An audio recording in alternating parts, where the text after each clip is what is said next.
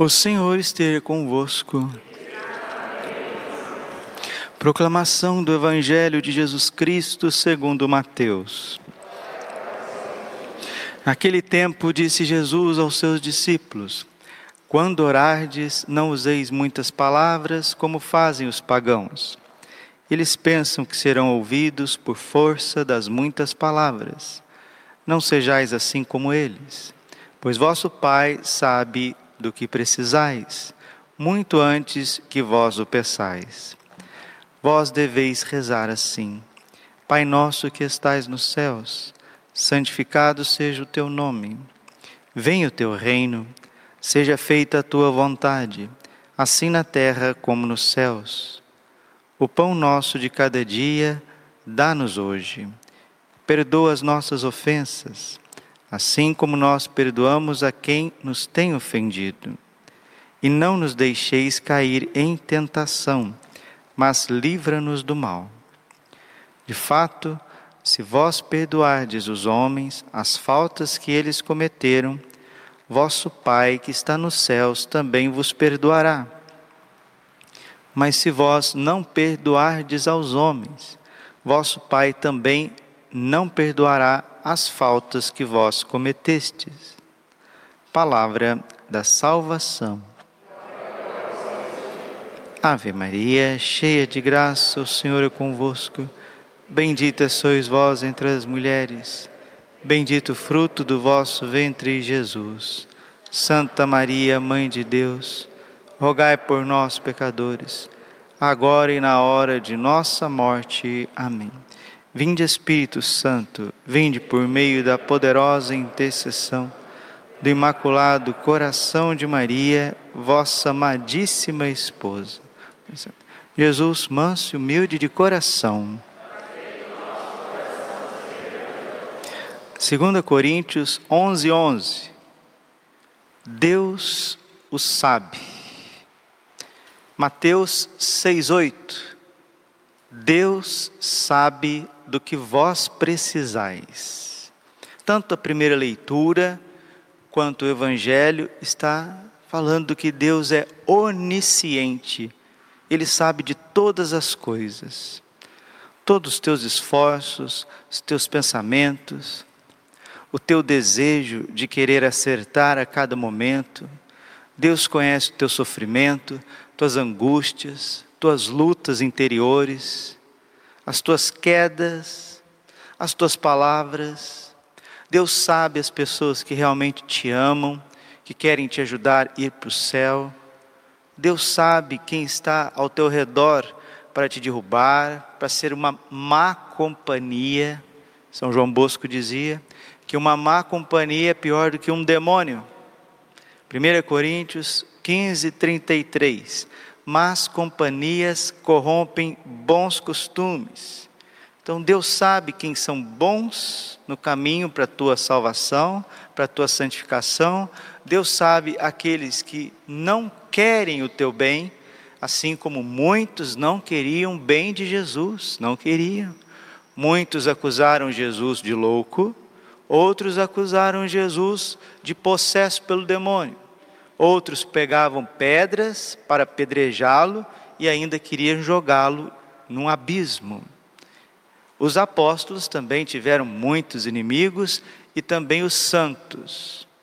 Se você está no caminho certo, se você está vivendo as virtudes, se você vive para Deus, Gálatas capítulo 6, versículo 10. Se fosse para agradar somente aos homens, eu não me teria tornado servo de Cristo, porque assim como me perseguiram, hão de perseguir também a vós. João 15, 20. As Sagradas Escrituras, elas estão recheadas de exemplos para nós de homens e mulheres justos que passaram por muitos dessabores para cumprir a vontade de Deus. Mateus capítulo 6, versículo 10. Seja feita a vossa vontade, assim na terra como no céu. Mas o importante é fazer a vontade de Deus, porque São Paulo está dizendo: Deus sabe de tudo, Deus sabe de tudo. Não vos inquieteis com nada. Deus sabe de tudo. E a verdade, todas as verdades, todas as pequenininhas que só Deus enxerga, mas as grandes verdades a respeito da história, daquilo que acontece no interior das cortes, dos palácios, dos congressos, no interior da igreja, tudo vai aparecer, nada ficará escondido, tudo virá à tona. Nós estamos vivendo em meio a uma pandemia, já estamos aí já para o segundo ano de pandemia, e muita coisa está vindo à tona, muito estudo sério, muitas pesquisas sérias. Realmente esse vírus surgiu do nada? Ou foi algo criado, algo inoculado no mundo inteiro para quebrar a economia das nações, para enfraquecer as economias dos países, para colocar um governo totalitário, para afastar as pessoas da graça de Deus, para inocular aí uma pseudo salvação, né? Uma pseudo Pseudo aqui é falso, viu? Quem não sabe a palavra pseudo é algo falso, falso, que tem aparência de verdade, tem aparência de coisas corretas, mas é falso. Então querem inocular nas pessoas aí coisas que não trazem saúde, não trazem saúde. E as pesquisas e mais pesquisas estão vindo à tona e vão vir mais ainda, mais ainda. Mas São Paulo está dizendo: Deus o sabe, Deus sabe de tudo. E ele está também dizendo para o povo de Corinto que ele deu a vida, que ele se entregou, que ele sofreu perseguições, que ele passou, atravessou mares, foi para masmorras, ele que chegou em Corinto está dizendo: Ó, oh, povo que eu gerei para Cristo, com o meu trabalho, com a minha missão, com o meu coração. São Paulo tem uma autoridade impressionante, ao ponto de São João Crisóstomo dizer que o coração de Cristo e o coração de Paulo é uma coisa só e ele gera, ele está dizendo: Eu gerei, eu vos gerei. Irmãos, oxalá pudesse suportar um pouquinho de insensatez da minha parte. São Paulo percebe que a humanidade dele também é ferida, é marcada pelo pecado original. Ninguém é perfeito, perfeito é só Deus, Pai, Filho e Espírito Santo, a Santíssima Trindade e a Virgem Imaculada. Todos, todos temos as nossas debilidades humanas, e São Paulo está dizendo: Oxalá, Oxalá significa quem dera vocês possam suportar um pouquinho de insensatez da minha parte. Na verdade, vós me suportais, suportais. Aqui é porque São Paulo era um sem educação? Não. Aqui é porque São Paulo era um grosso? Também não. Aqui é porque São Paulo não queria o bem das pessoas? Era um egocêntrico? Muito menos é porque o zelo que ele tinha por Jesus Cristo e o zelo que ele tinha pela salvação das almas podia soar de forma diferente às consciências mais frágeis. Na verdade, vós me suportais. Sinto por vós um amor ciumento, semelhante ao amor que Deus vos tem. Fui eu que vos desposei a um único esposo apresentando-vos a Cristo como virgem pura. Porém, receio que, como Eva foi enganada pela esperteza da serpente, também os vossos pensamentos se corrompam.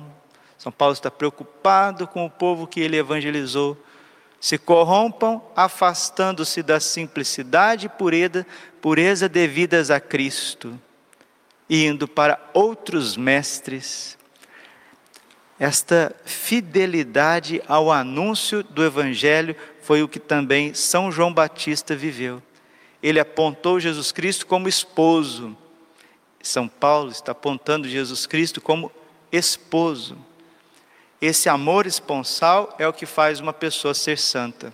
São Basílio Magno diz que existem três amores no cristianismo: o amor do escravo que faz as coisas por medo o amor do mercenário que faz as coisas por interesses, e o amor esponsal que faz as coisas porque está apaixonado. Nós devemos estar em, estarmos apaixonados por Jesus Cristo. E São Paulo vai terminando a carreira dele, ele vai terminando a vida dele, se entregando, se entregando. No entanto, entendo que nada sou inferior a esses superapóstolos. São Paulo está dizendo que enquanto ele foi de uma igreja a outra, de uma comunidade a outra, apareceram superapóstolos desfazendo o que ele tinha construído em Cristo. Mesmo que eu seja inábil na arte de falar, não sou quanto à ciência. Eu vou tenho demonstrado em tudo, em todas as maneiras. Acaso cometi algum pecado pelo fato de vos ter anunciado o Evangelho de Deus gratuitamente, humilhando-me a mim mesmo para vos exaltar, para vos servir? Despojei outras igrejas, delas recebendo o meu sustento. E quando, estando entre vós, tive alguma necessidade, não fui pesado a ninguém, pois os irmãos vindos da Macedônia supriram as minhas necessidades. São Paulo vivia da divina providência, mas também trabalhava. Ele era construtor de tendas, trabalhava com as suas mãos, e quando não podia trabalhar, porque estava preso, estava viajando, estava sendo perseguido, estava escrevendo, estava cuidando dos mais necessitados, estava atravessando mares, era humilde para saber viver da providência. A humildade faz com que nós aprendamos a viver da providência.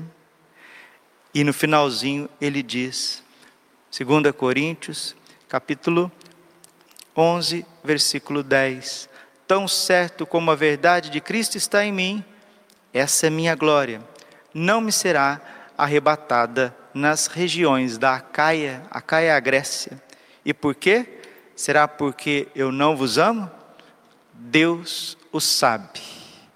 Deus sabe de tudo. Deus sabe das pequenas coisas, Deus sabe das grandes coisas. E muitas verdades vão aparecer no nosso horizonte, na nossa vida ainda. Antes que a gente feche os olhinhos e vá para a Jerusalém celeste, porque no Apocalipse está escrito, Apocalipse capítulo 22, versículo 12: Eis que vem em breve, e eu retribuirei a cada um, retribuirei a cada um segundo as suas obras. Eis que venho em breve e retribuirei a cada um segundo as suas obras, prêmio ou castigo. Então, meu filho e minha filha, renove a sua fé no Santíssimo Sacramento do altar. Estamos celebrando uma missa votiva, a Santíssima Eucaristia. Quinta-feira é um dia de adoração, é um dia de nós estarmos na presença de Jesus, adorarmos, adorarmos mais nosso Senhor Jesus Cristo três amores: o amor do escravo que busca Deus por medo, medo e medos. O amor do mercenário que busca Deus por interesse e interesses.